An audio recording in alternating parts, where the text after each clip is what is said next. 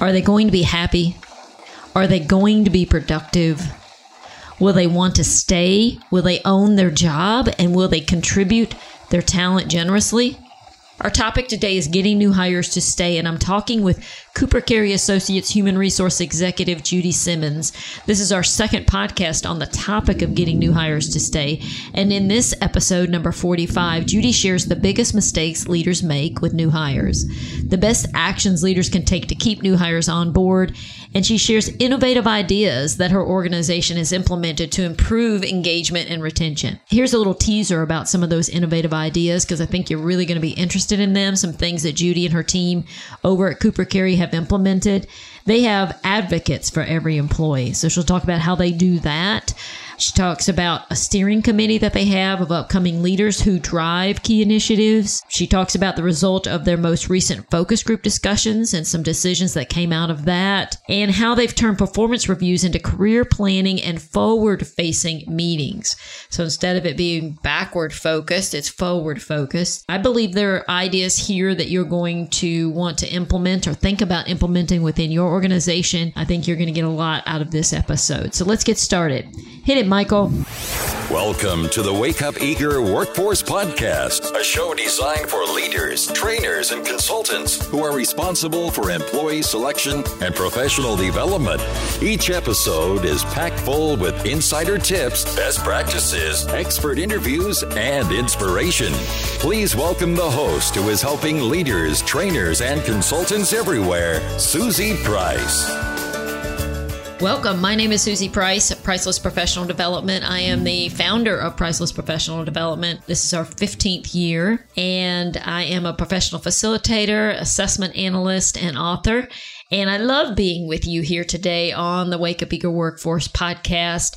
I am in Atlanta, Georgia. It's June 2018, right before the 4th of July, the Thursday before, and it is storming here in Atlanta. I'm looking out of my home office window and there's thunder and lots of hard rain, and it's a great thing because we've had very hot and humid weather here in Atlanta.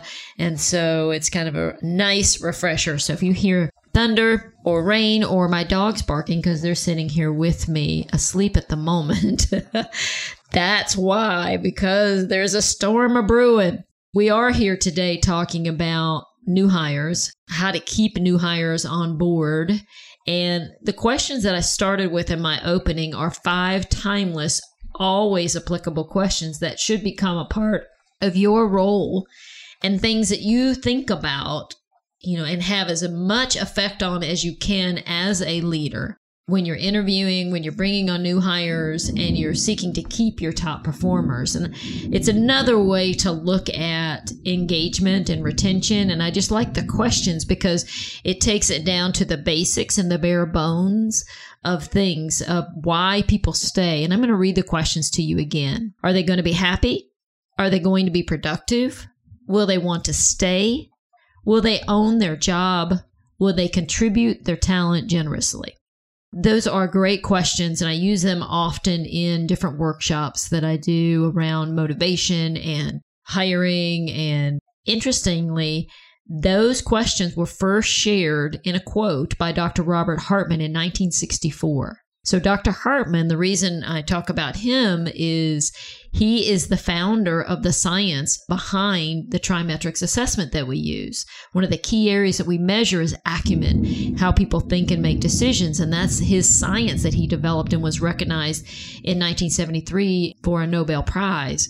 So, it's interesting that he said those questions back in 1964 and they're just as relevant today as they were back then. That was 50 years ago. You know, are they happy, productive? Will they stay, own their job, contribute their talent generously? And so that's what we're talking about today in our most recent episode and in so much of what we're doing around the Wake Up Eager Workforce business and podcast. What we're about is helping leaders create environments where employees are energized, they're committed, and there's less drama. And we have tools and resources that help you do that around the hiring process, around the actual team building, conflict resolution, onboarding. So the first episode that I did on onboarding specifically was just recently, and you can find it. It's episode number 44 about getting new hires to stay. And the show notes for it can be found at pricelessprofessional.com forward slash new hire, all one word, lowercase. Pricelessprofessional.com forward slash new hire. In that episode, we talked about why preventing new hire turnover is more important today than ever before. The goals that you should be focusing on. There's three things, and we actually talk about it in this episode as well. One action you should take, and 32 ideas. So between that episode and all the great information that Judy shares and the innovative things that they're doing over at Cooper Carry, you're going to have lots of hopefully inspiration and insight of additional things that you can begin doing around onboarding and keeping your new hires. The show notes for today's episode with Judy is pricelessprofessional.com forward slash new hire two, the number two. So N E W H I R E two. Pricelessprofessional.com, new hire two. We also have a book that talks about hiring process and ties it into a process that the very last step is your onboarding. And so there's onboarding information and tools in there. And you can find that book. It's How to Hire Superior Performers 70 Best Practices, Strategies, and Tips. And it is at pricelessprofessional.com forward slash hire, H I R E book, hire book. All right. Let me tell you a little bit about Judy Simmons and we'll get right into the interview. Judy has 20 years of experience in human resource management. She joined Cooper Carry in 2014 as the director of human resources. She was named associate principal over at Cooper Carry uh, 2015. And she is a graduate of the Indiana Institute of Technology with a degree in business management and an emphasis in human resources. She leads employee benefits, employee advancement, organizational development, and talent management teams at Cooper Carry. Prior to Cooper Carry, she was with the Atlanta Botanical Gardens for nearly 10 years as their vice president of human resources. And over the course of her career, she's had human resource positions in both private and nonprofit sectors, giving her a broad perspective of the needs and challenges for managing an effective HR team. She holds the Professional in Human Resource PHR designation from SHRM and is an active member in both the Atlanta and national chapters of SHRM, which stands for the Society of Human Resource Management. So we're very fortunate to have her share her expertise. She is practical. I've gotten to know her a little bit over the years. She's practical and smart, very straightforward, innovative, just a really great mix and has a great amount of experience and information and insight to share with you today. During the interview, we talk a little bit about Cooper Carry, and I want to tell you a little bit about that firm in case you're not familiar with them, and you might not be if you're not in the building or architectural world. Cooper Carry is a national firm that offers architecture, environmental graphic design, interior design, landscape architecture, planning and sustainability, and consulting services. They were founded in 1960 and they have offices in Atlanta, New York, and Washington, D.C., with projects all over the world. And uh, I think Judy and I talk about this in the interview, but they were just recognized by the Architecture Institute of America as the 2018 Georgia Firm of the Year, which is a great accolade. So let's get to our discussion. Judy, welcome to Wake Up Eager Workforce Podcast. Thank you for being here. Oh, I'm so glad to help out. This is going to be fun. Yeah. Let's start with speaking of fun, some light questions. I've already told everyone about your background, but want to give them something that they wouldn't normally get to know about you. And that is two fun kind of questions. And the first one is what is your favorite guilty pleasure TV show? Oh gosh, you know, I am a huge do-it-yourselfer. So HGTV is my go-to. That's maybe sad, but it's true. awesome. And unfortunately, or fortunately, I get a lot of great ideas there, but then I also make a lot of projects for myself. But I enjoy doing all kinds of fun things with my hands. Yeah, I remember you telling me about it. Maybe it was your grandmother's kitchen that you redid, or your mother's, right. or somebody. you redid somebody's entire kitchen or something a while back. so that Fun continues, stuff. apparently. Indeed, it does. Is there a show on HGTV that you like the most, or you just like them all? You know, I'll pretty much watch anything that comes on. Uh, There's always an idea or an inspiration for an idea to do something new and different, either at my house or some kind of little fun thing to do. So it's interesting What's your most to. recent or most favorite project? Um, done? most recently, I did an Yes. upcycle of a really cool antique kind of cabinet of just drawers and it was in pretty rough shape and I put a new top on it and a new base on it and put it on wheels and it now resides in my kitchen. Oh, so, how nice. Yeah. So are we going to see you on one of those shows one day? Oh, I don't think so. you know, good. so much of what You're we so do creative you know, sitting in an office all day, you really can't see your work product. It's nice to go home and do something with your hands that, you know, you have a tangible work product that you yeah. can see that, you know, you've put some effort into and it's beautiful and it's in your home. So, oh, yeah, that. that's a great why on that. That's awesome. So, from there, let's talk a little bit about another just personal question, and it's what's your favorite possession? Well, I'm not sure if I possess them or they possess me, but our dogs are a huge part of our lives. And they are like our children and and we just really enjoy spending time with them and going places and walks and matter of fact, they are so much a part of our lives. We bought an RV so that they could travel with us and still feel at home in oh, a place that, that they're familiar with. So, so, tell us what kind of puppies or cats or animals you have. Uh, well, one of them is a uh, standard size silky haired dachshund, and his name is Rider. And Aww. the other one is a Chihuahua Italian Greyhound mix, and her name is Leah.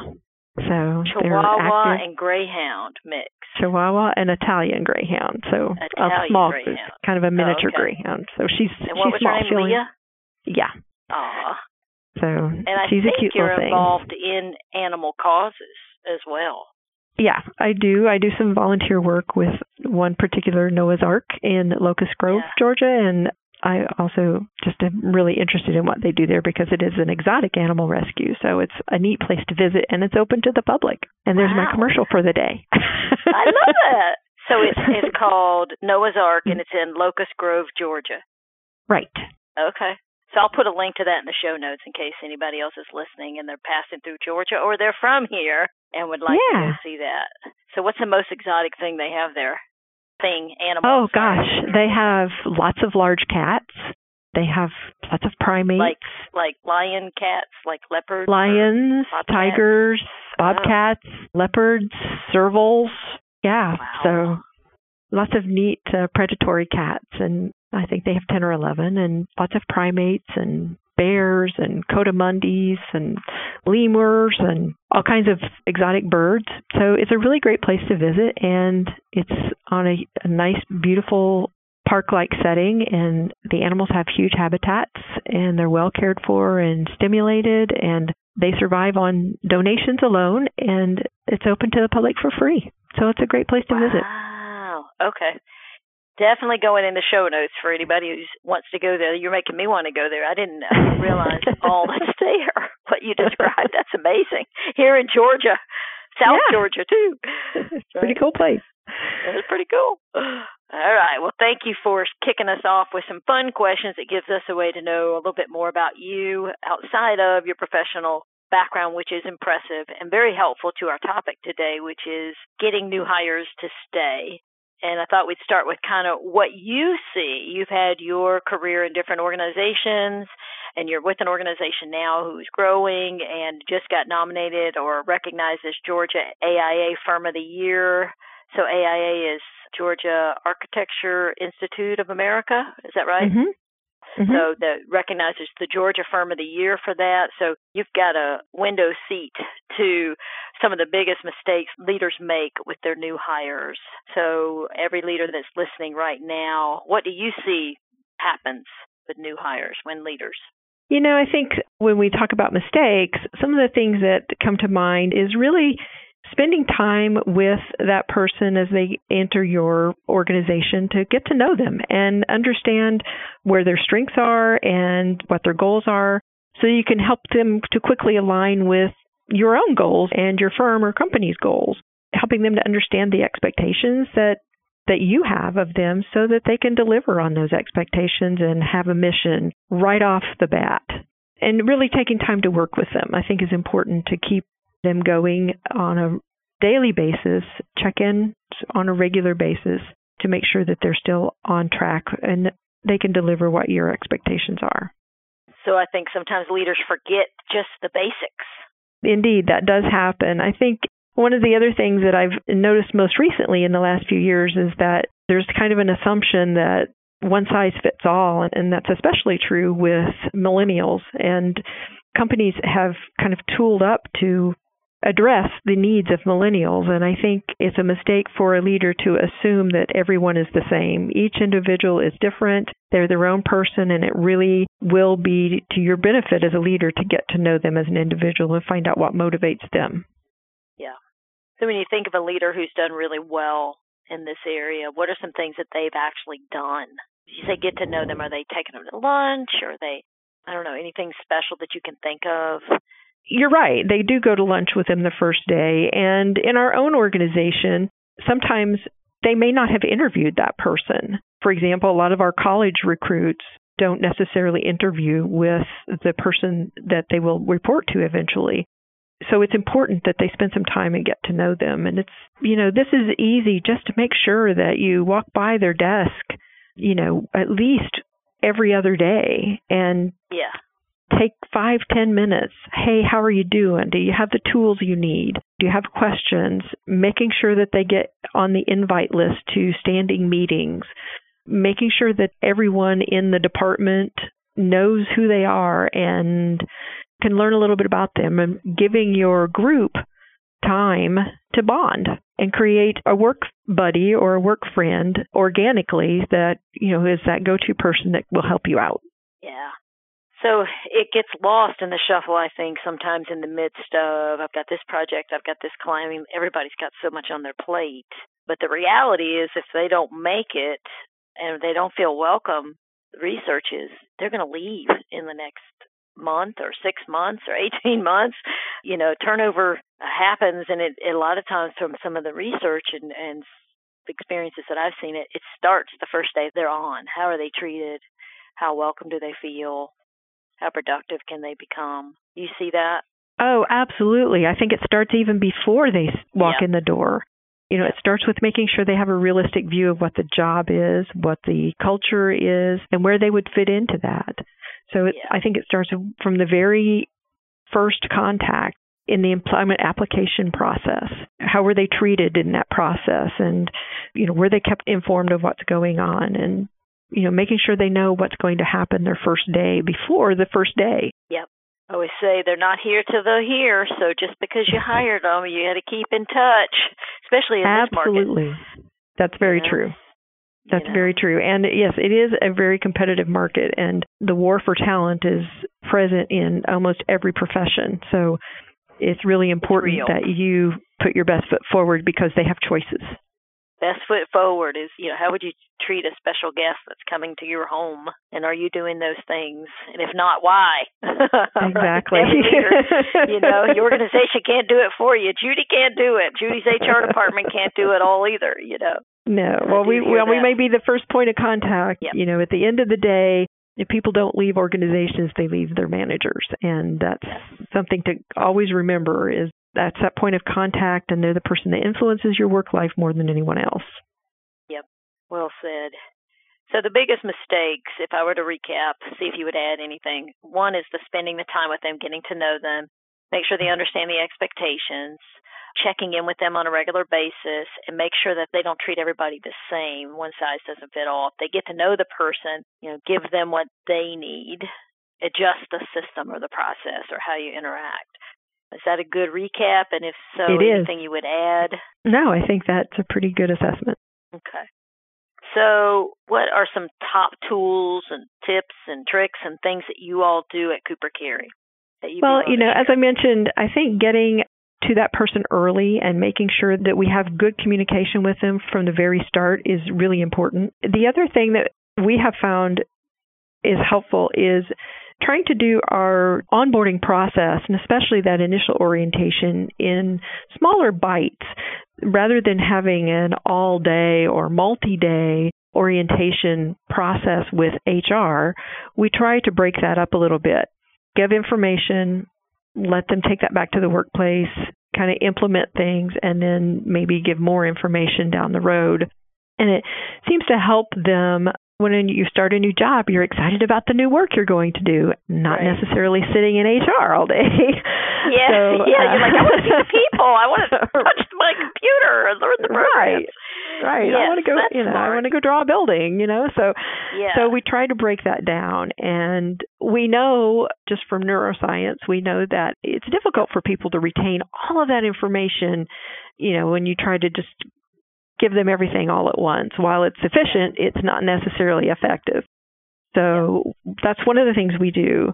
And as I mentioned, we always make sure that they're prepared for the first day of work. We let them know exactly what to expect, what their day is going to be like, and we let them know what they should wear and what they should bring. You know, so take all of that stress off of their plate before they walk in the door. Other things that you know that can happen is finding ways to introduce your employees to the larger group. You know, so it can be a lot of different ways. We mentioned lunch. It can be a scavenger hunt and they have to find someone who's been here more than 20 years or maybe find someone who's, you know, been here, you know, less than 6 months and different things, find someone who has a specific kind of dog or something like that, just so that they, as new hires, get introduced to other people. We have a social gathering once a month where we make sure that all of our new hires for that month, you know, are introduced and everyone has a chance to get to know them and we encourage all of our employees to attend and interact and mingle.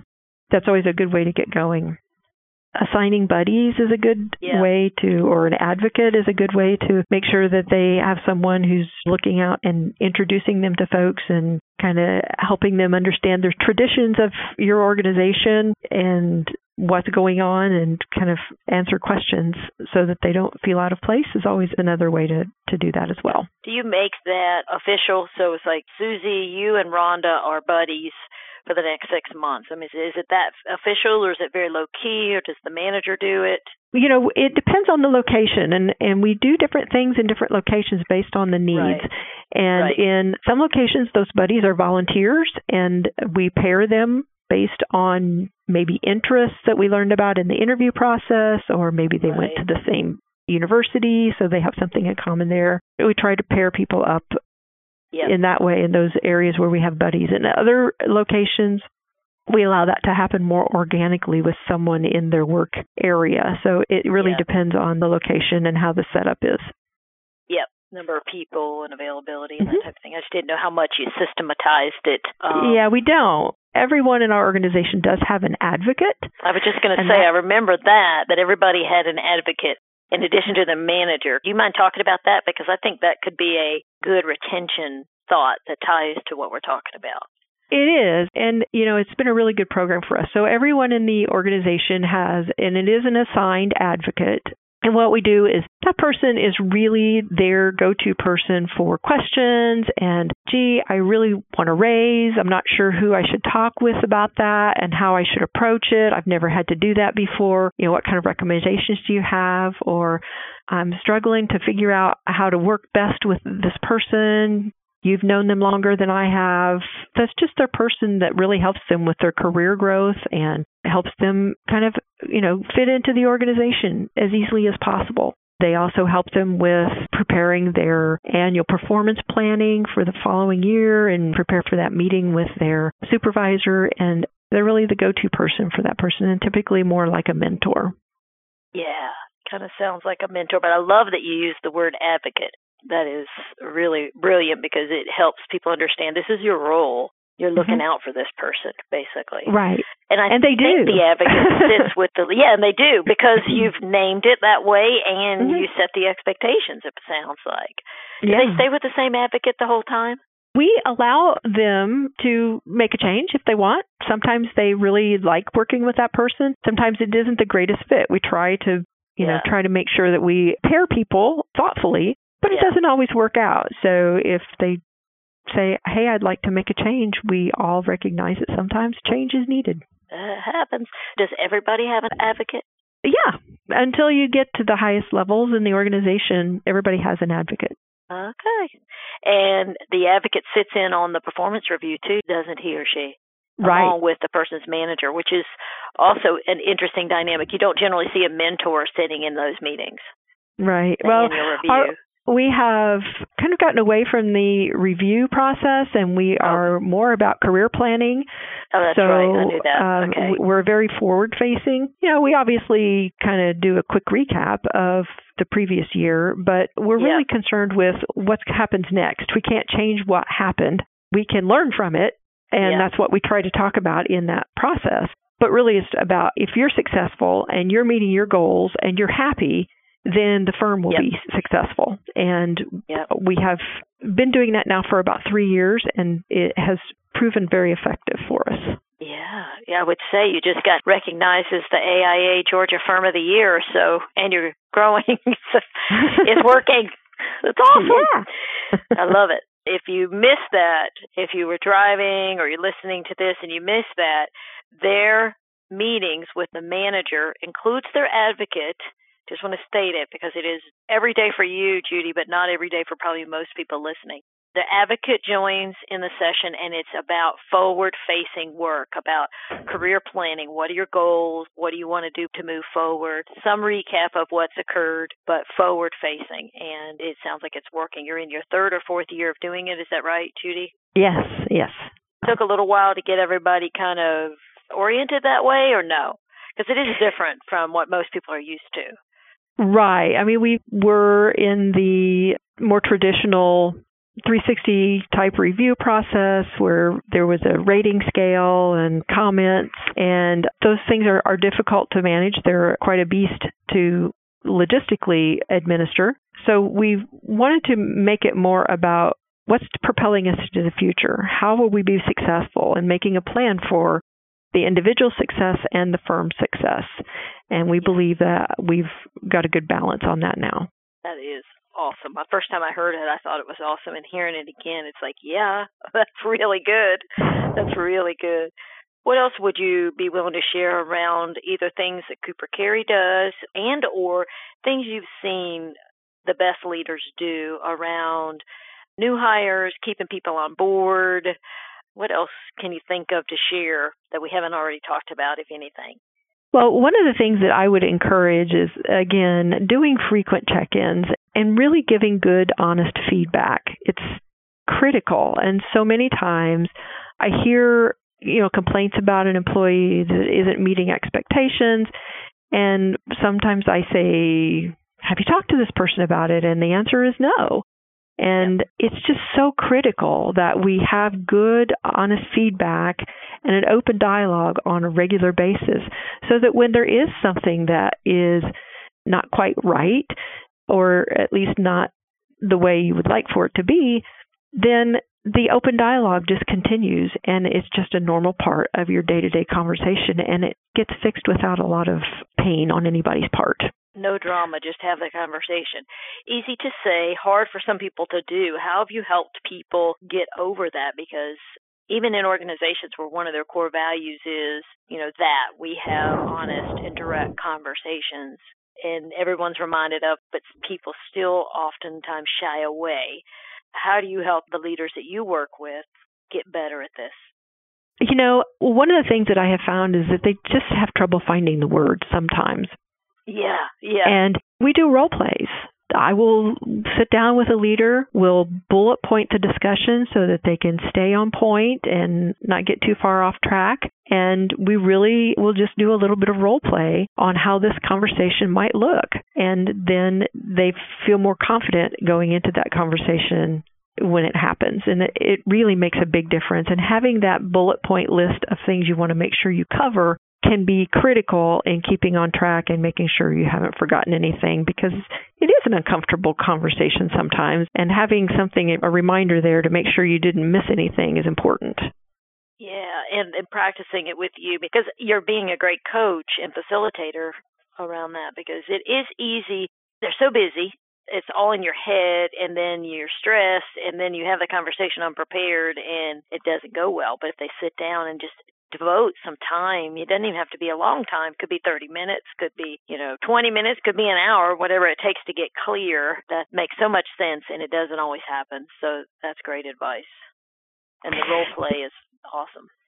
Yeah, and one of the things that we recently in the last 2 years we've been doing some focus groups and just really trying to come up with a cross section of people within the organization so that we hear what's on their minds. And one of the things that we definitely heard loud and clear is I want more frequent feedback. And mm. it's interesting. That is something that people are asking for more. So, one of the things that we did was during the performance planning process at year end, the employee communicates to their manager, I would like to meet with you at what frequency? And they calendar that at that time and are encouraged to just go ahead and calendar. If they say, I'd like to sit down with you for 15 minutes a month, then well, let's calendar it on the second Tuesday of every month. You know, some employees say, mm, you know, once a quarter is good. We just need to touch base once a quarter and talk about career planning and how things are going. And, you know, I just need 15 minutes. So we encourage the employee to drive that process and communicate to their manager what their needs are in terms of feedback and how that loop should look. That's awesome. Such amazing thing to ask for feedback as an organization. That's really good. But here's what's awesome you act on it. And you're really good at that. So that's a big deal. I mean, a lot of people, one, they won't ask, but then they do ask and then they don't really act on it, which makes it worse because they asked and they didn't do anything. Right. And here you are providing tools. I mean, it's like, it's beautiful. it's good. That's great. Good information. What else would you add to this conversation in regard to top tools, tips, tricks, things that you see leaders do well to make this work? Anything else? You've shared a lot of good information. Yeah, we've covered a lot of ground today. if you can implement all of that, you're way ahead. yeah, you're way ahead. Yes, some of the research I have is, you know, I forget the number now. Let's see, I've made a note. Full, a large majority of organizations do not have any onboarding process, or it's very limited. And I hear that a lot. It's limited or it's scattershot. And so it sounds like you've been able to implement something when you say you do the small bites like if you were going to suggest kind of what you cover in the agenda i guess the first is kind of just a welcome what would the other small bites be if you pull people back in you know things like benefits we don't cover mm-hmm. benefits on the first day. They have a really broad overview of what the benefits are going to be prior to their first day of work, but we wait a week before we have a benefits orientation. Let them get settled, you know, ask some questions about, gee, how do I find my way to the break area or where do I go yeah. to eat?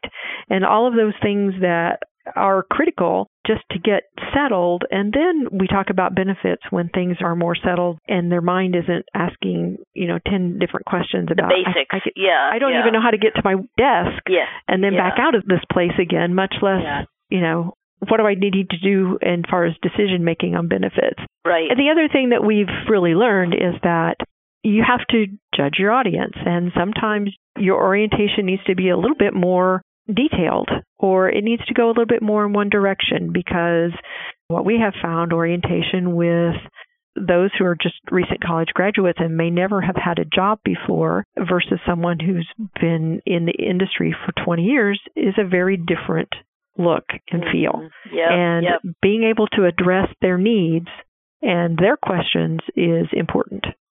Yes. Do you have other people within the organization come in and share or welcome or you know, we've allowed each location to have a process that's a little bit different.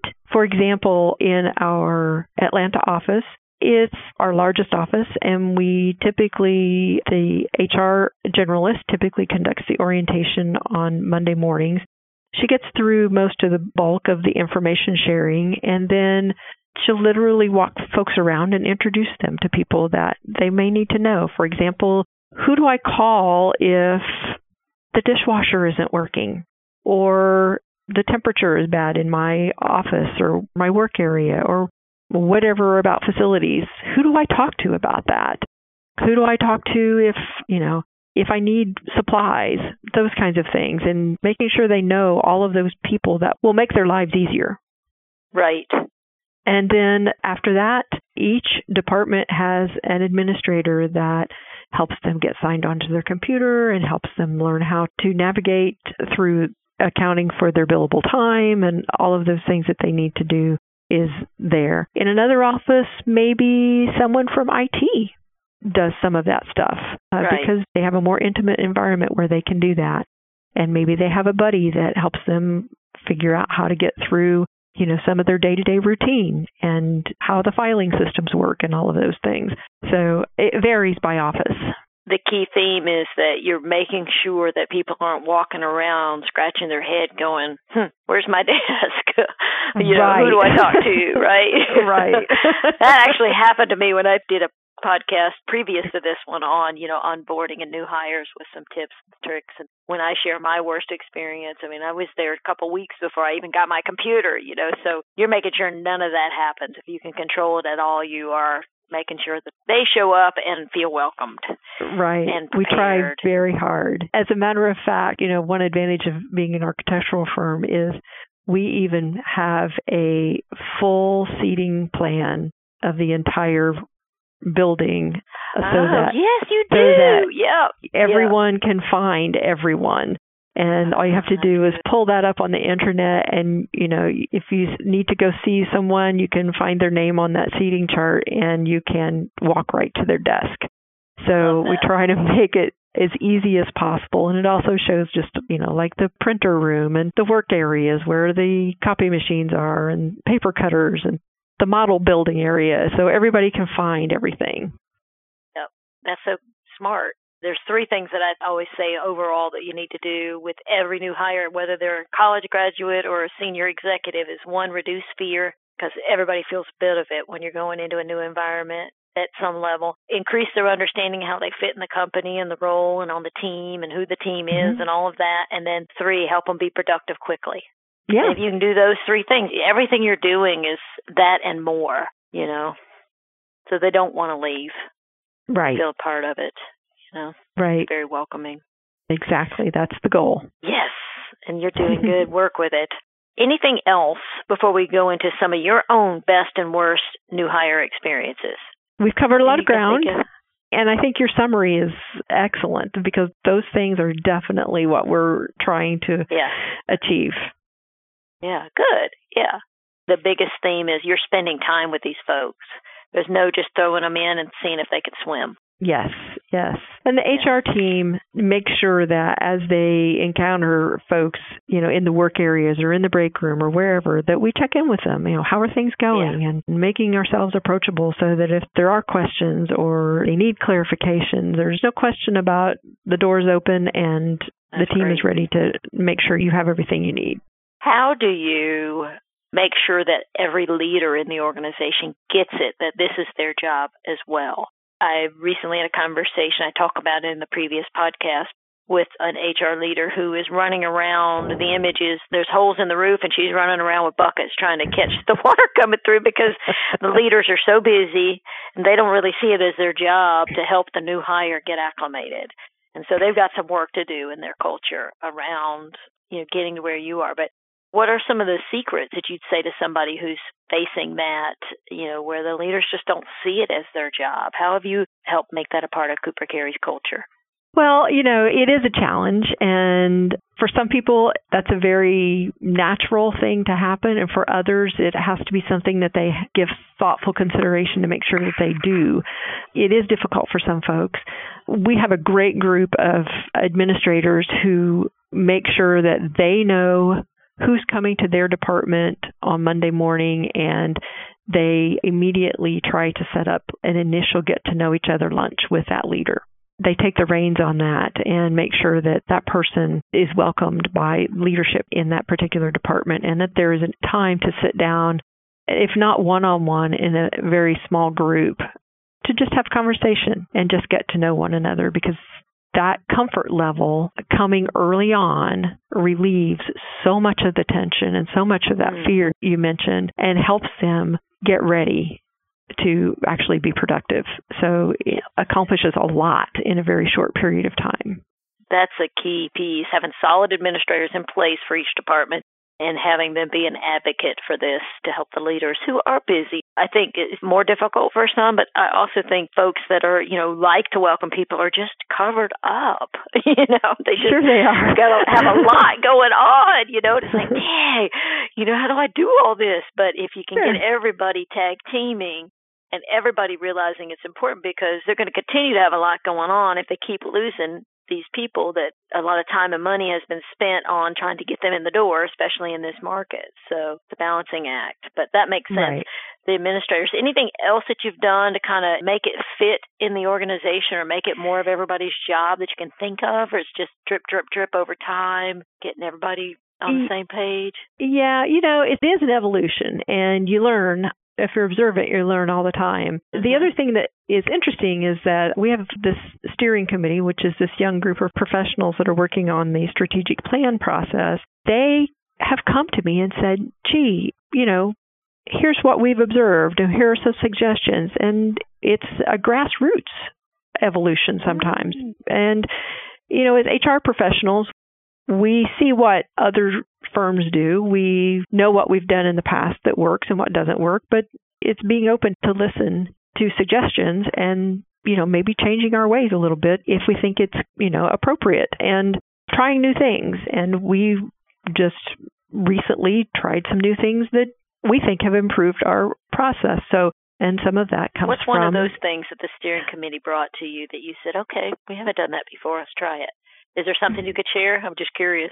Well, for example, that steering committee just recently rolled out new mission, vision, and values, and they're, you know, like, how do we integrate this into the orientation? And they had lots of suggestions on what they thought we could do Yeah. to integrate that into our orientation, and we've implemented some of those things Awesome. immediately. They did a great video, and we now open orientation with that video, and it Oh, that's Um, great. And it ends, the video is neat and it talks about the mission, vision, and values and how we implement it. And it also gives the new employee a visual of all three of our offices so they can kind of see the work environment in our Washington, D.C. office and in our New York office. So they can kind of say, okay, you know, there are people there and that's a pretty cool place too. But Takes the last the thing out of it. yeah, it does. and the Yeah, last good. thing the narrator says is, "We've got your back," and we do. You know, we're ready to go. And the message is, you know, don't worry about it. We're here, and we're going to take care of you. That's awesome. And they put that video together? They did. How many people are on the steering committee? A little off our topic, but it's interesting. Oh wow, Five people, question. ten people? No, it's probably more like fifteen. Okay. Yeah, it's a nice group. Nice group. Yeah. Are leaders or the executive team or any of the principals on that team or They have one principal that is kind of the facilitator and helps them keep on track and is kind of the communication conduit to the partners. So that's how that works. And the rest of them are all young emerging leaders. And how long have y'all been doing that? Oh my gosh, I've been here over 4 years and it has been a part of our culture from day 1. That whole time? Okay. Yeah. That's great. That is great. Good information that you're sharing. Thank you. Let's do a touch on your career and some of your best and worst new hire experiences. What comes to mind when you think about, okay, I went and worked at certain places and these things went really well and this did not. What can you share? well, you know, HR is my second career. So when I first started working, I started out on the night shift. So I worked from like 10 p.m. to 6 a.m. And I got very little training and I was in a very stressful environment. I dealt with life and death kind yeah, of stuff. security or something. Is that what It it was? wa- I was in law enforcement. Yeah. law so, enforcement. yeah. Yeah. And, you know, you never heard from or saw anyone from the management team or leadership unless there was something wrong. Oh. And it was always an interesting dynamic and it wasn't an uncommon thing to happen because you know, I understand leaders work all day and who wants to come back in at 10 o'clock at night to talk to the new person. But it leaves an impression. Yeah. And if 24 hour organizations can find a way to make sure that their night shift employees have a definite connection, it has to be worthwhile. Yeah. And I think that's the huge lesson I learned from that. But on the flip side, you know, I've had really great experiences and making sure that you know I was welcomed and that people in the organization were interested that I had what I needed to get the job done and there was regular communication and regular touch base with leadership so that everyone you know knew and there was a good introduction and immediately brought into a lot of different initiatives. And that's the important thing is that getting people engaged early on making sure they're challenged and making sure they have a vision and that there's something they can contribute to right away yep so when you compare that to winging it by yourself in law enforcement at night it's probably two different jobs you were doing but the level of support on the flip side is hugely yeah. different yeah. You know, and law enforcement is a kind of a lonely place to be anyway. You're out Yeah. by yourself. You know, you're on your own a lot. So Yeah. it definitely is just a very different environment instead of being in a in an office or a work setting where you're surrounded by others. But I also go back to thinking the same thing about, you know, if you work by yourself or not, you need to help the new person. And I know you agree, so just restating it for anybody who's listening. Reduce their fear, because everybody has it. If they're Mhm. tough or not, uh, senior or not, help them understand how they fit in. And like you said, get a contact, somebody they can touch base with when they do need something, and then help everybody be productive quickly. And if you can do those three things, no matter the role, you're going to be there longer and be more successful. Absolutely. You know? There's a whole body of work about engagement and a lot of assessments now to assess the engagement of individuals and your organization overall. And knowing that that is so critical to an organization's success is half the battle of making sure you know right away that engagement's important. So, how am I going to make sure my employees are engaged and productive and feeling fulfilled in the work that they do? You can get there, you've made huge progress in making sure you can retain those folks that you've worked so hard to hire. Yep. So if you could put a billboard anywhere with anything on it that relates to what we've been talking about today, talent management, retention, where would you put it and what would it say? You know, I don't know where I would put it. I would I would want it everywhere. Everywhere? Okay, I like that. We just commissioned. maybe You can maybe have it uh, can I put it like, you know, as a commercial during NFL games or Oh, I like that. That's really thinking outside the box in a good way because it sounds like it's a very important message. What is it? So, you know, I think it's simple. It's leadership made simple. Treat others as you want to be treated. And if you use that rule and if you think about how I'm treating everyone around me, is that the way I would like to be treated? And Right. it's the golden rule and it we all know it, but for some reason when we step over that threshold into the workplace, sometimes it just goes away. And many times we end up alienating or at least pushing away the people that we need the most. Yeah. So Oh, yeah. it's really important that we spend as much or more time with those people who are performing well as we do those who are underperforming. And sometimes Mm. the underperformers get more of our attention than those who are really making us a success. So it's making sure that we treat everyone the way we'd like to be treated and recognizing those who deserve recognition and helping those others make improvements. That's well said. And like you said, it's something we all know, but it seems like it's something we all need to be re-reminded of on a regular basis. Indeed. yes, we have to be, keep relearning that one. It's one thing to say it; it's another to live it, right? uh, yes, so we'll re-remember that today. What advice would you give your 25-year-old self about your career and about being a leader? What would you say? Oh my gosh. You know, early on, I sweat the small stuff in such a big way. And I've learned not to be overreactive. Everything can be fixed. You know, treat people well. Think about what you're going to do before you do it or say it. And, you know, try to stay balanced. And my life is much, much better now than it used to be. And it's probably much better for the people around me. So, a little less anxious, a little more at ease. yeah. Yeah. what were the secrets to getting there? Because I know people are listening that are sweating the small stuff in a big way, as you said. And things experience obviously helped. Experience helps. I had one CEO that would just really say, This too shall pass. We'll get Yeah. by it. It's going to be okay. We stumbled, we pick ourselves up, and we go on. And if you hear that often enough and you say it to yourself often enough, eventually it just happens. And you don't have to tell yourself that anymore. And it's really true. Just about anything can be fixed. Yes. It's recognizing when there's a mistake and then learning from it and doing what it is you need to do to fix it. Failure is a great thing when you learn from it. Yep. And what a great advocate that CEO was. And that's what a great advocate or mentor does or coach is helps the people around them, you know, get it that it's all going to be okay. You know, he demonstrated that or she mm-hmm. demonstrated that for you and in enough ways and said it enough times and meant it that you then could take it on or it was an avenue for which you could take it on, which is beautiful. Right. Spending some time learning about emotional intelligence and learning about the traits and the qualities that are advocated in developing emotional intelligence, it really will make your life much, much better.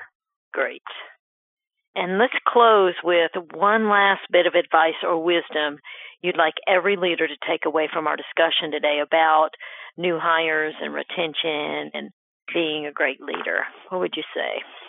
You know, one of the things I've learned as I've been in this organization is that leaders aren't always born and that especially those in professions like architecture or something with a very very strong focus on technical aspects. In college they don't always help their students learn about leadership.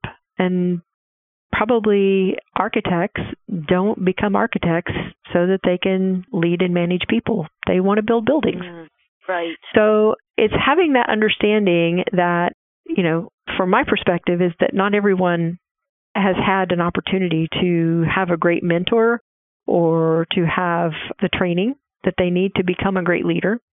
And it's helping them find resources to do that. So, my advice to leaders is read about things that might not be in your particular profession. Build your business acumen, build your leadership development resource library and really do that. And if you can do those things, your life will be better. One of the things that I strongly advocate is that leaders do some research around stay interviews because I think that concept is very important to retention. Asking employees, what do you like? What would you change? How would you do things differently? And listening to those things and then helping that employee find a way to implement as much of that as possible so that they are more engaged.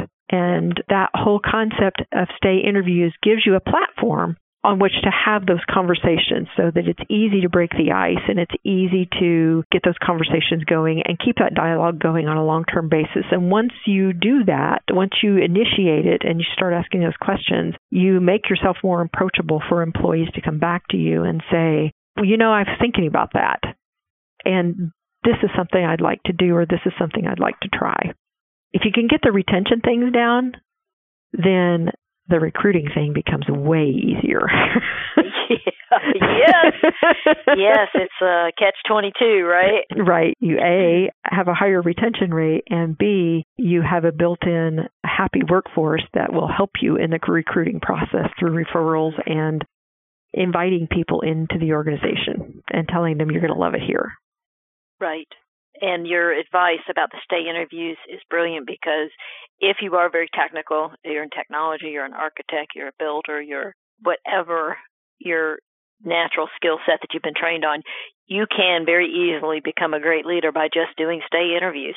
And if you do them well, I think by asking, listening, and following up and encouraging action, that's a big piece of the puzzle. I mean, I know there's a lot more, but that's a big piece of people feeling like somebody's looking out for them or somebody cares about them and somebody's checking in on them and empowering.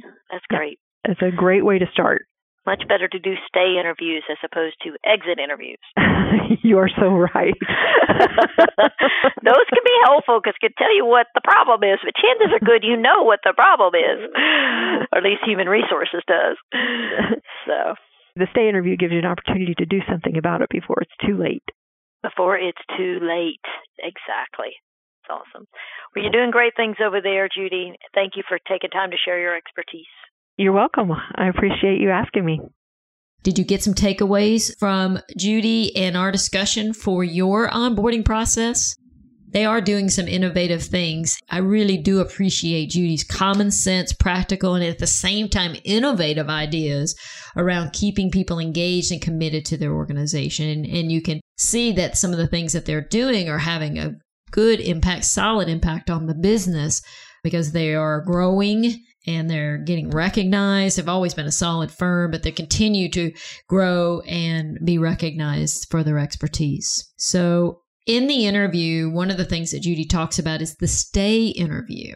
And that is so important. It's the checking in and making sure how are you doing? How are things going? And so I would encourage you to do that. I'm going to put in the show notes a reference to an episode number 16 where I did an interview with Cobb EMC's Ron Yonker and we had a discussion about effective performance strategies and he talks about it stay interviews. He just calls it how's it going meetings.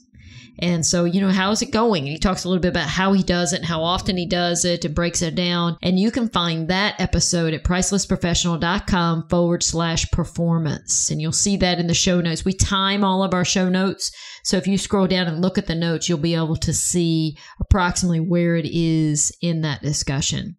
Again, the show notes for today's episode with Judy is at pricelessprofessional.com forward slash new hire two. That's the number two. The other episode on new hires and onboarding is pricelessprofessional.com forward slash new hire. You want to check out all of the episodes in the Wake Up Eager Workforce podcast. You can check out our directory by going to wakeupeagerworkforce.com. I'll say it again wake up eager workforce, all one word, dot com. When you go to the directory page or any of the show notes pages, you will see a place where you can get the Apple app or the Android app. If you have that on your phone, for our podcast, they'll automatically load. You won't have to go and do anything. And if you're driving or doing errands or walking the dog or washing the clothes, or you can just open that app and there will be the latest episode. And so feel free to get that. If you get the app, you'll be able to leave us a review. People can find us more likely if there are more reviews on iTunes. So that would be great if you would do that. You can also share content. You can easily see the show notes when you have the app on your phone. So I appreciate you tuning in today. I want to remind you about one of our onboarding tools that we have that can help you quickly integrate new hires into your culture. It's an onboarding talent report that you can use. It derives itself from the talent reports that people use for hiring. But if you didn't use a talent report in hiring, we can very easily create a report that you can use that gives you development content and communication building information that you can use with your new hire team members. What it does is it gives you framework and content to talk about how you best work together more effectively. It demonstrates your commitment to their personal and professional growth. It gives you content for development when you look at how they scored on the assessment, what the assessment is saying, how you're going to help them leverage their strengths. Are there any blind spots that they want to work on and that are related to the job? So it's a very cost effective way to have some training and development and just show your commitment to their growth and your commitment to understanding who they are and how they best work. And it gives them more tools to be productive. We have a do it yourself custom new hire coaching report, and agenda that we can share with you so that you facilitate it. And we also over here at Priceless Professional Development can help facilitate those conversations. And so we do that on a regular basis. So just want to remind you about this onboarding tool. It's a talent report for new hires. If you want to learn more about it, we can tailor it specifically to your needs. You can contact me at pricelessprofessional.com forward slash Suzie, S U Z I E. I'm excited about our next episodes. We're going to go into the wake up eager habits for leaders. And I haven't talked a lot about those lately. Everything that we do relates to those habits, but now we're going to specifically talk about them. There are five habits, and each habit is something that's crucial to being the best leader you can be, being someone who gets up every day, is excited and eager about their work. What I'm going to do during each of the episodes is give you tools, talk to other experts, explain why these particular habits are important to your role as a leader. And I'll very quickly right here go through the five habits. They spell out the word eager. So I like to use acronyms, as most of you know. E, enter the zone. A, activate greatness. G, grow trust. E, evaluate job fit. R, recalibrate daily. So those will be the next episodes coming up. Enter the Zone will be the first. My goal is in the future to write a book for each. So, so far I've written a book for two, the Evaluate Job Fit area, and that's my 70 best practices, strategies, and tips for hiring superior performers. That's about evaluating job fit and how to really strengthen your ability to get the right people in the right seats and describes specifically interview help and then the aspects of what you need to ask people when you're interviewing and what areas you need to be looking at in regard to job fit. The Recalibrate Daily book was the very first book that I did, and it is about managing your mind, body, and spirit and every day checking in to make sure you're on track. Recalibrate Daily is what that's about. And that is about also the 1% exponential growth principle, which is check in every day, spend time every day doing something for 1% of your day, which is 15 minutes of your day, you will more than likely stay on track. You have exponential growth, 1% a day, and in 70 days, you're twice improved. The third book that I'm getting ready to start now is the Activate Greatness book. Like I said, I'll have books for every one of the Wake Up Eager habits. So I'm eager to talk about those with you and introduce you to other experts. And if you would like to stay in touch, you can see all of my links to social media on the pricelessprofessional.com website. It's up at the top right. On Twitter, I'm at Wake Up Eager. On Facebook, it's Wake Up Eager. And on LinkedIn, it's Suzie Price. So if you want to stay in touch, give me a shout there. We also do a monthly newsletter. But meanwhile, thank you for so much for tuning in. And if this was helpful to you today, give me a shout, uh, send us a note, leave us a review, and think about the onboarding tool that I mentioned for new hires in the talent report. So give me a shout. Pricelessprofessional.com forward slash Suzie. And until the next episode, take care of yourself. Bye. This episode of the Wake Up Eager Workforce Podcast was brought to you by Priceless Professional Development. Thank you for tuning in. If you enjoyed today's show, head over to pricelessprofessional.com to gain access to more professional development resources.